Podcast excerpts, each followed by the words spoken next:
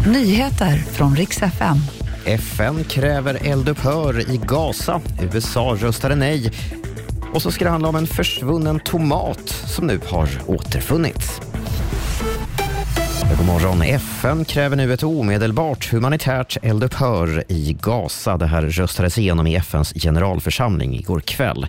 153 länder röstade för, däribland Sverige.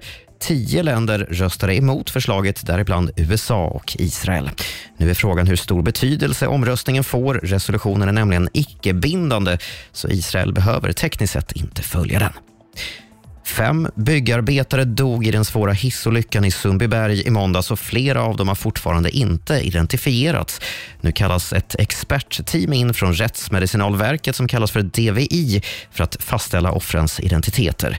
De har tidigare anlitats efter andra katastrofer som tsunamin, Estonia och diskoteksbranden i Göteborg. Enligt uppgifter till Aftonbladet fanns sex personer i hissen men den sjätte lyckades hoppa av innan fallet och klarade sig.